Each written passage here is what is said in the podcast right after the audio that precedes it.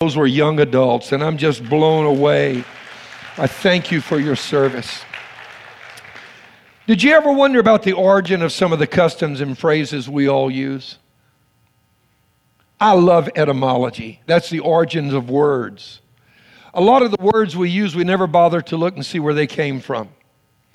And I love that. If you've heard me preach, I, I, I, use this actually a lot.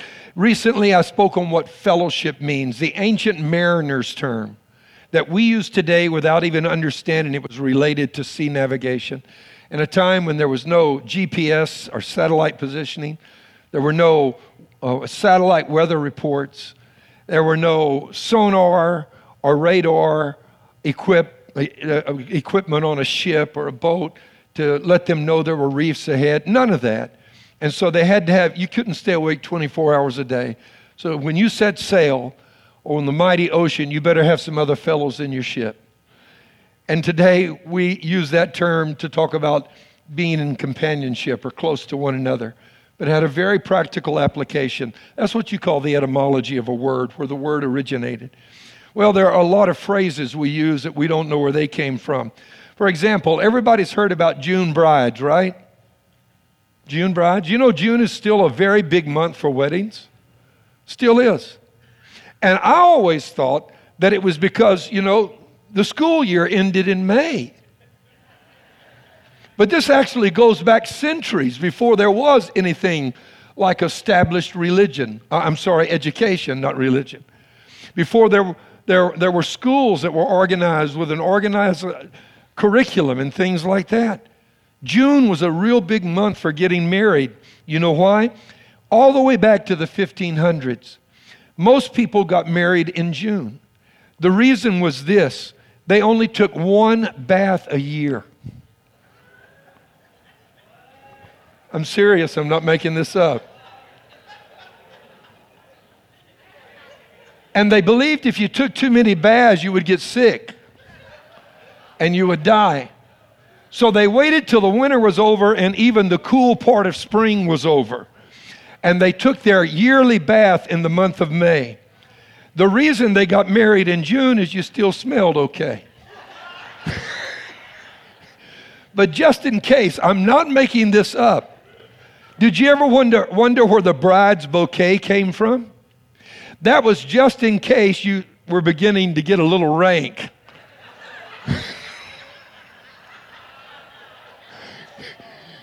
So the next time you attend a wedding and the bride has a bouquet, remember that. I just messed it up for you, didn't I? Amen. That's a fact. That's where it came from. Here's another interesting bit of trivia from that era. Back then, their baths consisted of a big tub. They would heat water and keep pouring pots of water in it until they had enough to take a bath. But they all bathed in the same water. Ugh, I know. When May came, the man of the house had the privilege of being the first to take a bath in the nice, clean water. And then after that, the sons and the other men.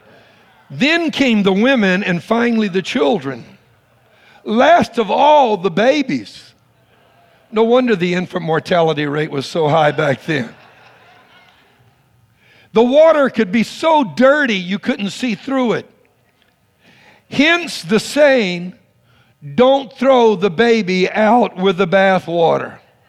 Because there might be a baby down in that thing somewhere. You didn't know origins of traditions and customs and sayings were so significant, did you? But well, you do this every day. And when it comes to life, we have traditions even in our relationship with God that we don't always understand where they come from. I'm going to talk to you about one of those today, and that's communion. When it comes to life, we have ideas about how we want to live and what we think will bring fulfillment and happiness, don't we? And then God has His. The Bible is an incredibly amazing book for many reasons. But one of the most important is that it teaches us how God meant for our lives to be lived that we could be successful. This is your roadmap to success right here. In doing so, that is, in revealing the principles of success, it often reveals astonishing and incredible possibilities of how we might be blessed that we probably will never think about on our own. And I've been talking about one of those. And that is learning how to live in the abiding presence of God. I mean, think about it. Would you have thought about that without the Bible? Would you ever dare to think that you could live in the abiding presence of God if this Bible didn't tell us so? That's a pretty incredible thing. That as mere created beings, we could even have the privilege to visit God, much less abide in His presence, is almost too wonderful for me to wrap my mind around. But that is exactly what the Bible tells us God wants us to experience. And did you know? I need to point this out that there's no other religion in the world that teaches that their God wants to be close to his people. I don't care what they tell you about how all religions are the same and all roads lead to the same place. I've studied comparative theology. Go, go back to school. Study comparative theology. You're required to study these other religions. All the other religions, apart from Christianity, teach that their God is distant, remote, and unapproachable. But unfortunately, there are many Christians that think the same thing about our God. And that is simply not who God says He is. We'll go to our text in the book of Exodus, chapter 25, verses 1 through 2 and 8. Then the Lord, notice who's speaking, spoke to Moses, saying, Speak to the children of Israel that they bring me an offering. From everyone who gives it willingly with his heart, you shall take my offering. God only wanted those who would give willingly to give. Watch, I'm going to show you why. Verse 8 And let them build me or make me a sanctuary that I may dwell among them. Exodus 29 45 through 46. I will dwell among the children of Israel and will be their God. And they shall know that I am the Lord their God who brought them up out of the land of Egypt, that I may dwell among them. I am the Lord their God. You can miss it, so I'm going to point it out to you. Notice that there's a connection between God dwelling among the children of Israel and them knowing that He is the one who brought them up out of the land of Egypt. That is, knowing His power or the demonstration of His power. Those who dwell with Him get to see things that others do not see. And then in Acts 2 and 42, back to our common text for this period of time, all the believers devoted themselves to the apostles' teaching and the fellowship and the sharing in meals, including the Lord's Supper. They had the Lord's Supper in their homes and with one another on a daily basis and to prayer. 2 Corinthians 13, 14, the grace of the Lord Jesus Christ and the love of God and the communion of the Holy Spirit be with you all. Amen. You say, wait a minute, I thought you was going to talk about communion and the physical act of communion, which we call the Lord's Supper. That's what they did in the second chapter of the book of Acts, and what we do here several times a year. And now then you're saying that we have the communion of the Holy Spirit. Sounds like something different. It is. But it has the same common word, which is koinonia, and it means fellowship. In other words, you can live in continual fellowship with the Holy Spirit, is what Paul is saying in 2 Corinthians 13 14, but the act of communion is meant to facilitate that. When you have communion, take the Lord's Supper, it is supposed to help cause that happen in your life.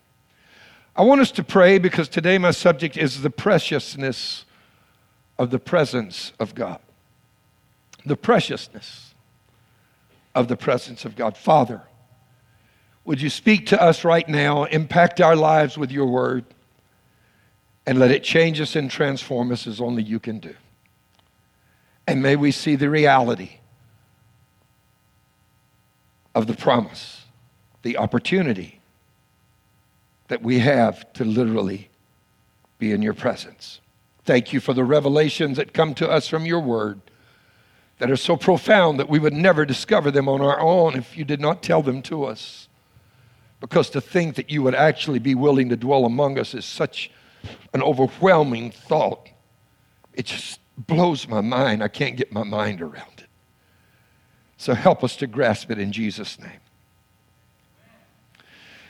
The renowned Russian author Leo Tolstoy, who you may not know was actually a Christian, tells the fascinating story of a king who, in his desire to be a better leader to his subjects, disguised himself as a, a peasant and went out among the common people.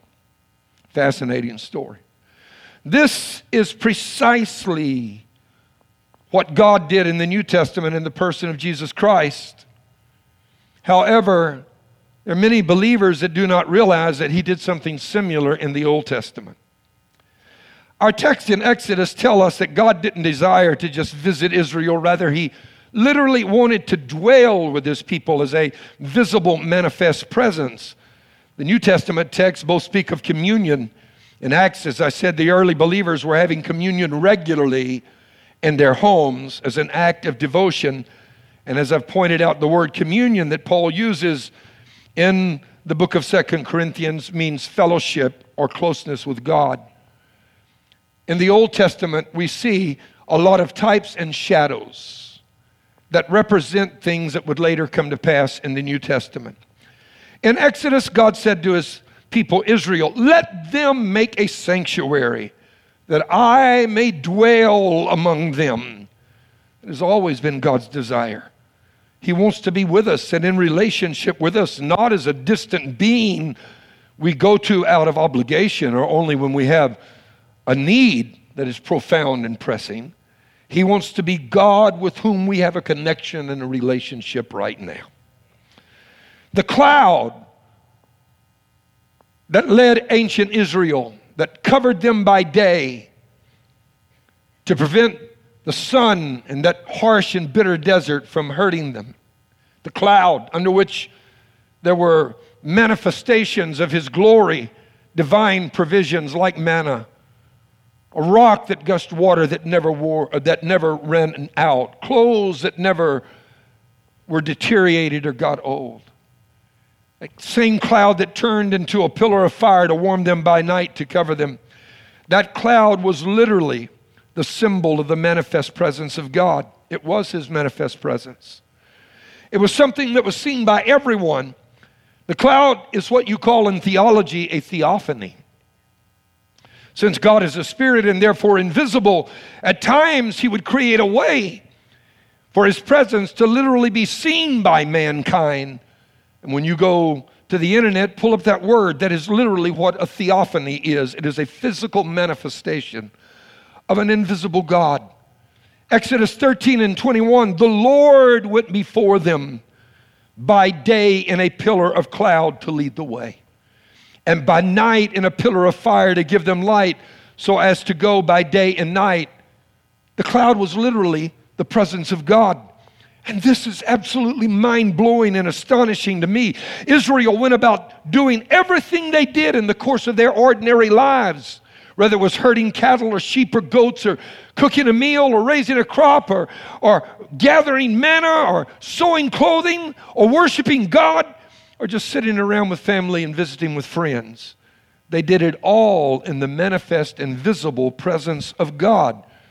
And they were not acting all weird either.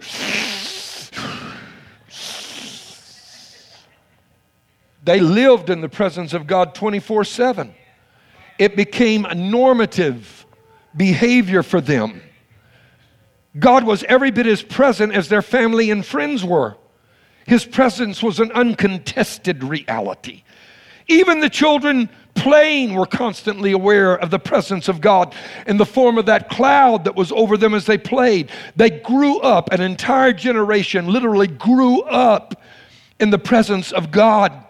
At night, everyone was aware of that pillar of fire, that cloud that God said in, in the book of Psalms that He spread over them. This is an incredible picture of what God intended for our relationship with Him to be like.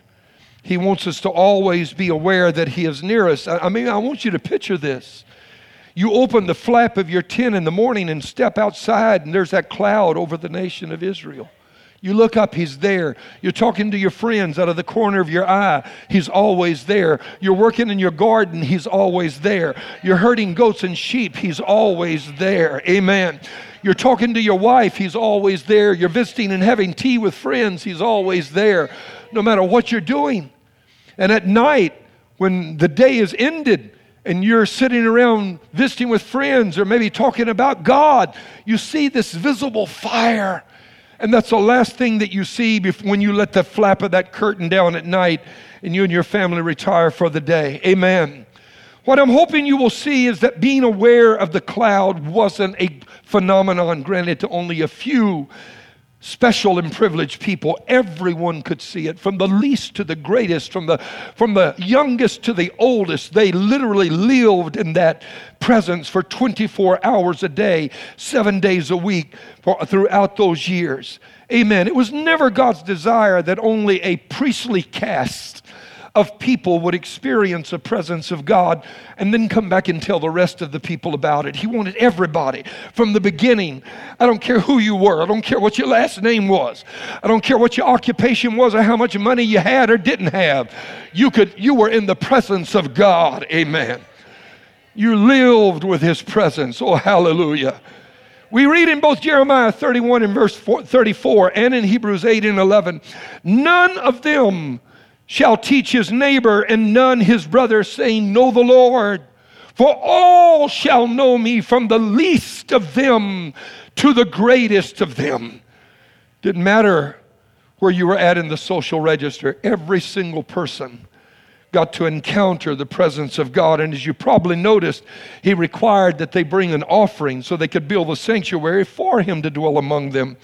He wanted to live among his people. And when he asked for an offering from each of them, it wasn't because he needed their possessions.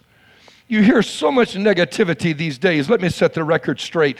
What kind of God is it that is so needy that his subjects have to take care of him? I don't want to serve a God I got to take care of. I want to serve a God that can take care of me. Amen. Amen. No, he didn't ask for an offering because he needed it.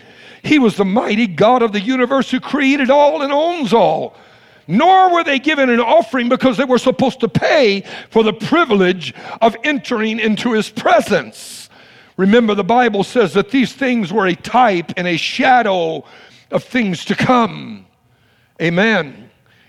Stephen, in his discourse before the Sanhedrin in the seventh and eighth chapters of the book of Acts, we call Israel the nation in the wilderness. Stephen called it the church in the wilderness. It was a prototype, a type and shadow of the church that was going to come. Amen. And I want you to see here that the offering they were supposed to pay was not for a, a, a, the privilege, it simply designates or points out an important principle, and that is this that it will always cost you something to know God and to walk daily with Him. God said, Bring me an offering because there was a later generation coming that needed to know it's going to cost you something to be in the presence of God. Oh, yes, oh, yes, oh, yes. You can't live any way you want to live and still be in the presence of the living God. And it's going to require you disciplining your thoughts and your minds, and it's going to require time for God. Amen. You should also notice that the stipulation requiring an offering was the same for every person. No one was required to give more because they had more, or give less because they had less, and there was no exemption for anyone. Every single person will have to pay a price of personal consecration to have God dwell in their midst. There, and this this is important. You got to get this. As I said, because what's really going on is God is saying you've got to give value if you want value. It's going to cost you something to get what is greater than man can put a price on. You're going to have to pay a price to get what is so valuable that, that man cannot put enough gold together to buy it. Hallelujah. It will cost you to experience his abiding presence. And this speaks of the preciousness of the presence of God. So, the real question in 2017 and October 8 on a Sunday morning is Is it possible as believers today for us to learn how to live in a constant awareness of the presence of the Lord as Israel experienced? Some would say no. But I personally believe that is because they haven't had the experience. They don't have any scripture to back up it. Their reason for saying no it's just simply since they haven't experienced it, it's not smoke if it doesn't come out of their chimney. Amen. Hear what I'm saying. I read that everything that happened to Israel in the Old Testament era was written for us. 1 Corinthians 10 and 11. All these things happened to them, and they are as examples, and they are written for our admonition upon whom the ends of the ages are come. Amen. Or if these things were a shadow of heavenly things, as Hebrews declares, who ever heard of the shadow having more substance than the thing that casts the shadow? Because Hebrews 8 and 5 said, These things serve unto the example and shadow of heavenly things. What God was requiring in Israel was actually casting a shadow. And the real thing was going to come to pass in our era. And here's what I'm saying that if Israel could live in the manifest presence of God, and that was the shadow, the shadow doesn't have more substance than what casts the shadow. You and I can live in the manifest presence of God as well. If they could get up in the morning and the cloud is there, and eat their noon meal and the cloud is there, and look out of the corner of their eye and the cloud is there, and walk down the road and the cloud is there, and go fishing and the cloud is there. You hear what I'm talking about? Everything they did, God was right there. If they could do it and that was the shadow, you and I have the right as the church today to experience the manifest presence of God in our daily lives. Many people do not know that this is, that this is even possible. But it is. And I want to show you why. Secondly, I personally think that of all the things that I have come to know about God and His Word through these years of living for God, 50 years of serving the Lord, and of studying His Word, and of all the things that have influenced me and impacted my life, what I'm sharing with you right now is the single most important thing I've come to understand about God. I've been I've had some amazing experiences. Being saved was incredible. Getting baptized was awesome. If you haven't received the Holy Spirit yet, you need to get it, I'm telling you. And if you haven't been baptized yet, you need to get baptized. Hear what I'm telling you. Amen. That was incredible. And not only that, but the times that God has met me in prayer. The times I've walked in that door right there and sat down, and the presence of God has overwhelmed me as the worship was going up to God, and His presence filled this building. And not only that, the miracles I've seen Him do in people's lives. The miracles He's done in my own life, the miracle He did for me recently whenever he touched my back after all these surgeries and 14 years of living with medication and pain. I'm telling you, hey, look, look, God has shown up and he's been awesome. I like the fact that right in the middle of a, a, a crisis, when there was no way out, I look back at the times when I'm, my back has been against a wall and I didn't know where to go, and God showed up and made a way where there was no way and stepped into the middle of the situation and changed everything. I'm talking about divine reversal. God knows how to turn it around, and God knows how to do things in your life that nobody else can do. Am I talking to anybody here? Am I, am, I, am I speaking to anybody in this house that you were painted into a corner you getting, couldn't get out of, and, and God stepped in the middle of it and said, I'll make a way when you knew there was no doctor, no attorney, nobody? God has been awesome. Awesome. But of every prayer I've seen him answer and every miracle I've watched him do, and getting baptized and filled with His Spirit. I've got to tell you that the single most impacting thing that's ever happened in my life is to learn that I can have Him with me constantly, to live and abide in His presence, to know that He's with me right now. Hello, somebody. If Israel could do that in the shadow, I can experience that in the reality that was casting the shadow. But moving into this dimension in your relationship with God will require you to stretch your mind. You're going to have to believe His Word, not what people tell you, not the model set by modern Christianity. Mm-mm. And you're going to have to believe that it's possible for you to experience what I'm talking about. And I want to say this here's another kingdom principle faith places no limits on God, and God places no limits on faith. If you can believe, God can do it. Believe, just believe. Hello, somebody. Believe His word. Don't look around and ask somebody else what they think. Believe His word. Don't look around at the next believer and say, Has this happened to you? Stand on the word of God, not on someone else's lack of experience.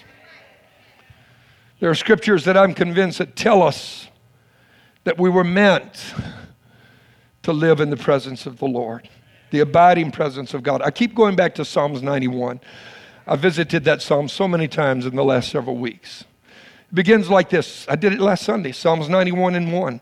He who dwells in the secret place of the Most High shall abide under the shadow of the Almighty. That was not a Psalms written by David. There are at least eight authors that contributed to the compilation of the book of Psalms. Did you know that? There's Asaph and there's others. And, and guess who this one was written by? It's written by a man named Moses. And you know who Moses was? He was the guy that lived under that cloud for all those years. And when he's talking about he who dwells in the secret place of the Most High shall abide under the shadow of the Almighty, he's not talking hypothetical theory. He's talking experiential reality. They lived it for 40 years in the wilderness. Hello, somebody. Hallelujah to the Lamb of God. I even believe that we claim promises that we're not really entitled to because it's He who dwells in the secret place that can then say of the Lord, you are my shield and my fortress, my God in whom I will trust. A thousand will fall at my side and ten thousand at my right hand, yet it shall not come near. No plague will come nigh my dwelling. When you're in the presence of God, just like Israel, you are living in a cloud of divine protection. The enemy cannot get near you. Woo! Forgive me, but I feel my Holy Spirit working here this morning. Hallelujah. Moses, therefore, was uniquely qualified to make this position known to us and to author this Psalms because he's actually speaking from his experience. But we find the same thing promised in the New Testament. John 15, 4, abide in me Abide, that means live. Amen. Dwell in. The word literally means dwell. Now go back to Psalms 91. He who dwells. You see the correlation there. So John 15, 7, if you abide in me and my words abide in you, you will ask what you desire and it shall be done for you. Hallelujah. The secret to getting prayers answered is not stand on the outside of the tabernacle hollering to God, trying to get God's attention. It's to be in the middle of the presence of the living God. When you're in His presence, something begins to happen in terms of the numbers of prayers answered that you pray. There is an experience of living and dwelling within the manifest presence of God. How do you begin? To experience that. As a believer, how do you, how do you get started? As with Israel, I'm teaching you that if they're the shadow, God wants us to have the experiential reality because the shadow never has the same substance. Try to catch a shadow. I got shadows on the platform up here. I can't catch you. There's no substance to a shadow. A shadow is there because of something that is real it's casting a shadow. What I'm talking about is what's real. Amen. But it begins with this it, was, it began with God's request that Israel prepare a place for him in their lives. It always begins there. He wants to, but you have to prepare space. And be sure, just as it did with Israel, it will cost you something to do that. You must be willing to give something of value to receive what is so precious that earth has no capacity or ability to place value upon it. In the book of James, chapter 4, we're actually given instructions that if we follow them, I think they will help us become aware of his abiding presence. Read James 4, verse 7 through 8. Therefore, submit to God. Resist the devil, and he will flee from you. Everybody knows the last half of that verse. You get in a problem, go to somebody, I'm really having a problem. Well, resist the devil, he'll flee from you. Before you do that, you better do the first part of the verse, which is submit to God. Amen. And verse 8 says, Draw near to God and he will draw near to you. I want you to notice these four profound instructions submit to God, resist the devil, draw near to God, and he will draw near to you. Let's take them in these last few minutes one at a time. Number one, submit to God. One of the problems with not walking in God's abiding presence is that it is so easy to become careless in how we live. You know that's true. As believers, we're called to walk out the life of Christ here in this fallen world, and it's always easier to for us to, to yield to temptation when you're by yourself. But if you have someone there with you who stands for and represents the ideals that you're trying to also live.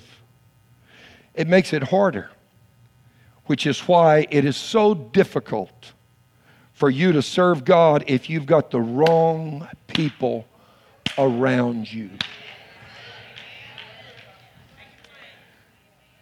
How do you submit to God? Because to really know the joy of walking with God, you have to make a decision to be fully committed to Him, and that's hard to do. The flesh that we live in doesn't want to give up control. Look, this has been a crazy week. Who would have known or dreamed that we would finish church services last Sunday and go to our homes, and before the evening is over, 59 people have been shot dead and 480 some odd have been wounded. You say, that's terrible. That guy, he, he, he was all of this and all of that. I want to reintroduce something into this conversation that you're not hearing a lot of because they have denigrated belief in God in the spirit dimension and said it's not real. I want to tell you that guy was probably demon possessed. Amen. You can talk about stress and pressure and mental illness. His girlfriend that came back from the Philippines voluntarily to talk to the police after she heard what had happened in her absence, said that he had deteriorated to the place that he would lie in bed and groan and moan and gnash his teeth and say, Oh God, oh God, and scream. We're not talking about a person that just had mental illness. We're talking about somebody that reached a level of demonic possession and he gave himself over to evil until evil consumed him. And when you give yourself over to God, God will consume you. Amen. God will consume you, but you have to submit to God. And that's what makes the enemy flee from you. But if you don't submit to God, the enemy has a field day in your life. That guy was not some idiot, some maniac. I'm talking about a guy that was extremely intelligent, very successful in terms of finances, owned five houses, two airplanes was a multimillionaire, was a professional gambler and good at it. His 2015 tax return, he made $5 million gambling. I'm not talking about somebody who was not intelligent. This guy was sharp enough that he knew cards and could remember numbers, but he gave himself over to evil. And I don't care how good life is or how much money you have. If you're holding yourself over and not submitting to God, there's another force that's trying to gain control of your life. You hear what I'm saying right now? Amen. You need to submit yourself to God. So it's time that we, we recognize the fact that we're just often so busy we don't even have time for a devotional life, and that is not good. But I bet you you always have time for your hobbies and watching TV. Can I be pastor for a few minutes here? Amen. Submit to God. You're going to have to pay a price. It cost Israel an offering for God to live among them. You're going to have to make a decision. Second thing is resist the devil. Do not give in to the temptation to be caught up in everything else. Sometimes the temptation is to spend too much time in things that are not necessarily bad, but they aren't really contributing to our good either. And when you start moving from submitting to God to giving your time to things that, well, they may not be all that bad, but they're not wholesome either or helpful. Nothing wrong with them, but they're not adding value to your life. You have moved from here to here, and it's not a big step until you get over here doing the wrong things. Did you know that the average person, are you listening to me right now? The average person spends 284 minutes a day, 82 minutes a day on their smartphones. 282 minutes a day. That's four hours and 42 minutes of every day. On Crackbook, I'm sorry, I mean Facebook, Instagram. Why are you checking my pictures out? You know what I look like. What I have to show you what I'm eating? You've never seen food before? Show you my bowl of gumbo. you I'm sorry. There's, we waste our time on stuff that doesn't matter. Hello, somebody. We need to push back against the attraction of a website, a TV show, or other activities that bypass the filter of our conscious mind and dump a lot of garbage into our hearts. The same is true with lyrics. You listen to a song that's promoting the wrong values, and you gather friends around you that are promoting the wrong values and encourage the wrong things in you. I said, You've got to first submit yourself to God, and secondly, resist the devil. And I personally find it a lot easier to resist, resist the devil if I don't spend all my time thinking about the old bad boy. But I'm thinking about God. Hello, somebody. His presence gives me the strength to resist my flesh that would have me do the wrong things. And if you're aware of the nearness of his presence, it works the same way it does if you're going to an appointment and you're late. Anybody ever going to an, uh, been on the, your way to an appointment and you're late? Traffic backed up, there was a wreck up the road, you're late, you're 30 minutes behind, and finally it clears up, and guess what you're tempted to do right now? speed. See how fast that car will really go. But I want to tell you what will fix that temptation for you. It's if you look in the rearview mirror and there's a traffic policeman right behind you. Because he's with you, you lose all temptation and desire to break the speed limit. Am I talking to anybody right now? You don't even want to think about it anymore. You, you, you're setting that con- cruise control on two miles an hour under, just in case the new size tires you put on have thrown off the odometer, speedometer rather. Amen. Oh no, uh-uh. Having him with you becomes a, a force that helps you resist evil. Or let me get, and then you, he follows you for 30 minutes. You ever have this happen? And then you take your exit and you look, and there he goes. And it turns out he's from another county and didn't even have jurisdiction.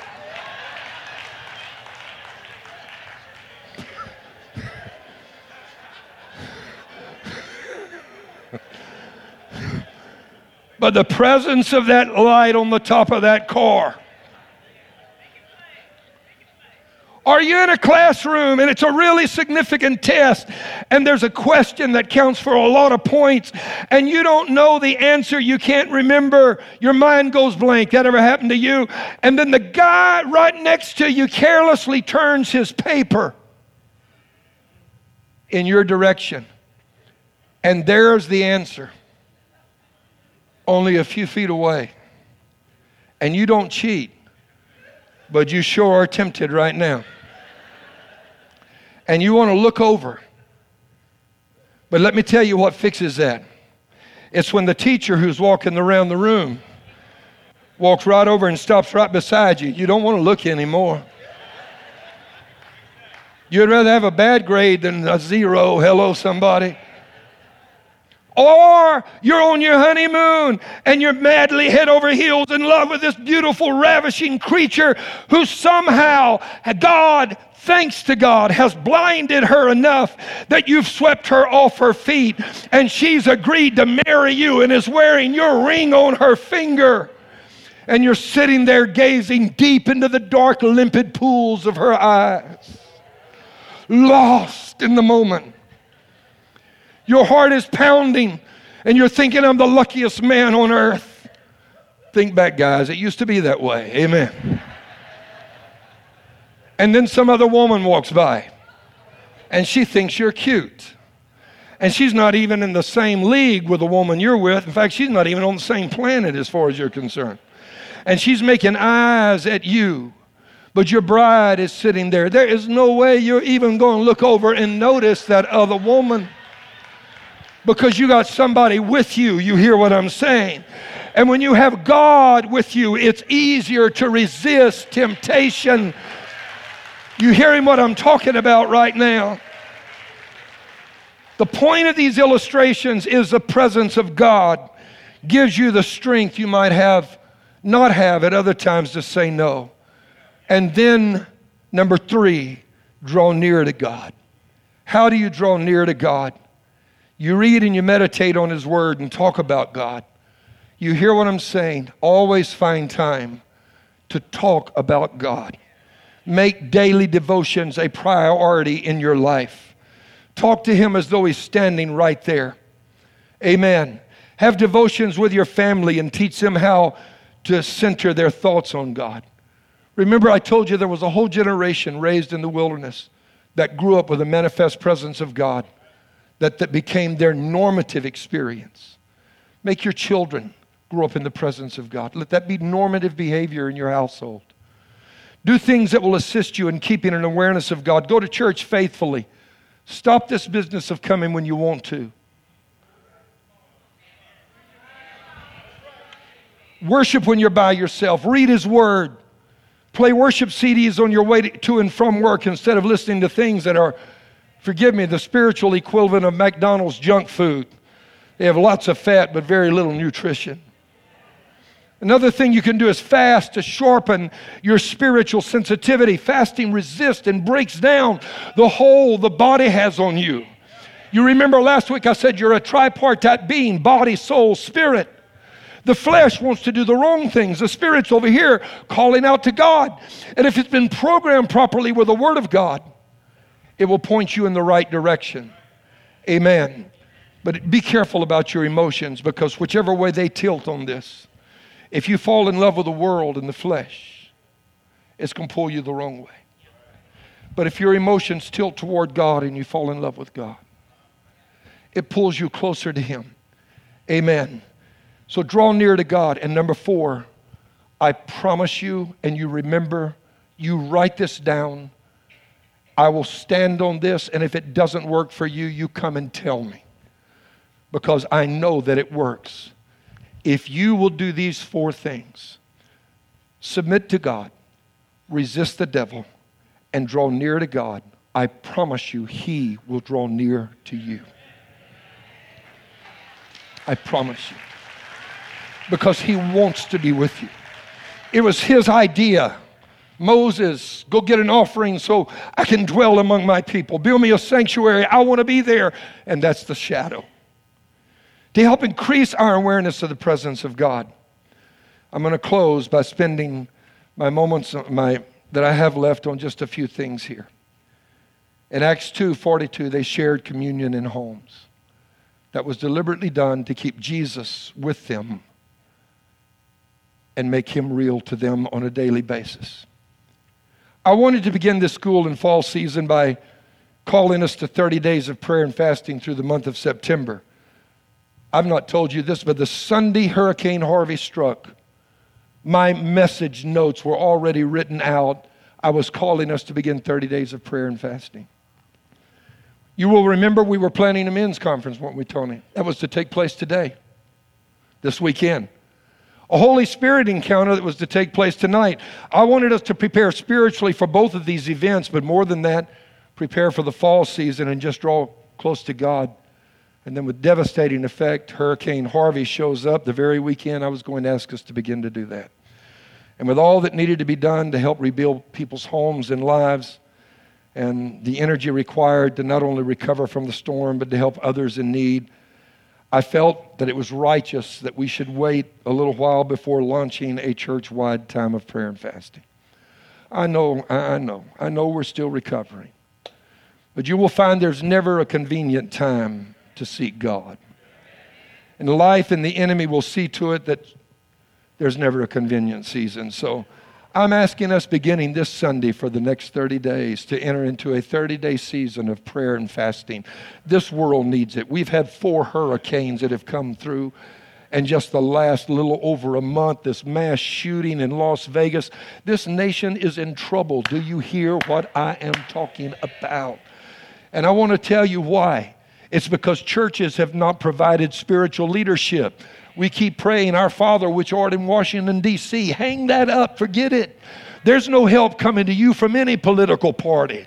My help comes from the Lord who made heaven and who made earth. You get God in charge, He'll straighten out this mess. Amen. And I know some of you are still working hard. But I want us to pray. And, and you can fast any number of ways you want to. If you can fast all day for 30 days, well, thank God. If some of you are on medication, you can't. Maybe all you can do is miss a meal a day. Or maybe you can fast in other ways. Young people, listen up. You see all these folk that go to lunch? If you notice the next time you're in a, in a restaurant, everybody at the table has their smartphone out, and nobody's talking to each other. They're even texting each other across the table. Am I right? Come on, help me out. Let me tell some of you how you can fast. Fast social media, media for the next 30 days. I promise you that will be the hardest fast some of you ever, ever commit to do. Really got a hold on me.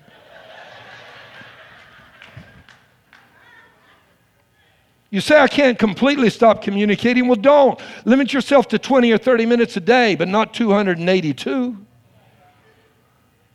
Amen. I also want us to do what first believers did. The early disciples had communion in their homes. For the next 30 days, starting today, get some crackers that don't have salt or some unleavened bread, matzo bread, and get some grape juice and you're ready, already to, in business if you do that. And you read this verse in 1 Corinthians 11 23, read through verse 25. This is my body which is broken for you. Take, eat. This is my body which is broken for you. Same thing with, with the blood. This is my blood which is shed for you. Take, take this as often as you do it, you do it in remembrance of me. You and your family sit down together, and for the next 30 days. And if you're part of a small group, do that with your small group as well. Amen. And then eat the bread and drink the, the wine. I remind you that the word communion used in the New Testament is the Greek word koinonia, or fellowship. And what you're doing is you're bringing Christ into the middle of what your life is all about. Every day, you're making Him the center of your home. You say, but but is it right to do communion that often? That's 30 days in a row. Isn't that too soon, too, too often to do it? It is my opinion that since the Bible does not prescribe how regularly we should take communion, it's actually up to each church and individual and the season of life you're in to determine how often it should be done. It's okay to take communion during seasons when you're seeking God or facing a crisis, as long as its meaning does not lose significance for you. Never take it by rote or as a ritual. And that's how I began today. I began by asking you do you know where some of the, the, the rituals and traditions that we have in our lives actually started from? Communion actually started from a very important place. Matthew 6 and 7 says, When you pray, do not use vain repetition as the heathen do, for they think they will be heard for their many words. Don't do this for the next 30 days thinking just because you're doing it, it's your little rabbit's foot. Hello, God, here I am. No, no. I promise you that if you will do communion as a family and pray and read your Bible for the next 30 days, God will show up in your house. I promise you. If you're having problems with a teenage boy, get him to have communion with you for 30 days because God will do something in his heart, in his spirit. If you're having a problem in your marriage, you and your husband or wife sit down and glare at each other if you got to but but then have communion together. Because when Jesus shows up in the middle of everything he changes your life. Hello? And when you're living in the constant abiding presence of God It brings value to your life that you never would have experienced otherwise. So I don't see any problem with taking communion weekly or monthly in your homes, even after this season of fasting as a church is over. We as a church usually take communion several times a year. What is it, Pastor Donnie? About once every three months? Six times a year, once every two months. Amen. I think once a year, like some churches do it, is way too long you want to experience communion, and when you're going through a crisis, look, let me tell you. If you're having a problem with your finances and on your job, do communion for 30 days. Get your family together and watch and see if God doesn't do something in that situation. You get a bad diagnosis, you tell the devil, Watch this, devil? I'm taking communion until this I get a good report back from the doctor. God can show up and do things in your life that you never knew He could do. Hello. Amen. Amen. And I want to close here. Would you stand with me? I'm not done, but I'm going to close. I'll pick this up next weekend. And would you gather around the altar with me because I want to pray with you?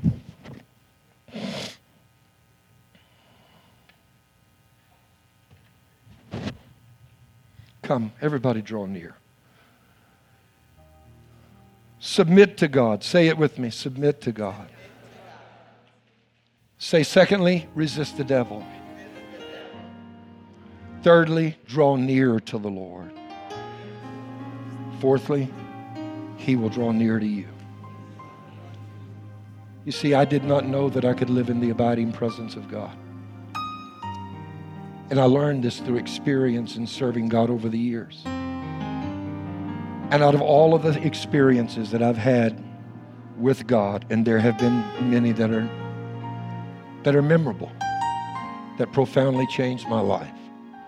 I can remember experiences that occurred that I will carry with me to the end of my life. They profoundly impacted me so deeply that there's no way that I can forget it.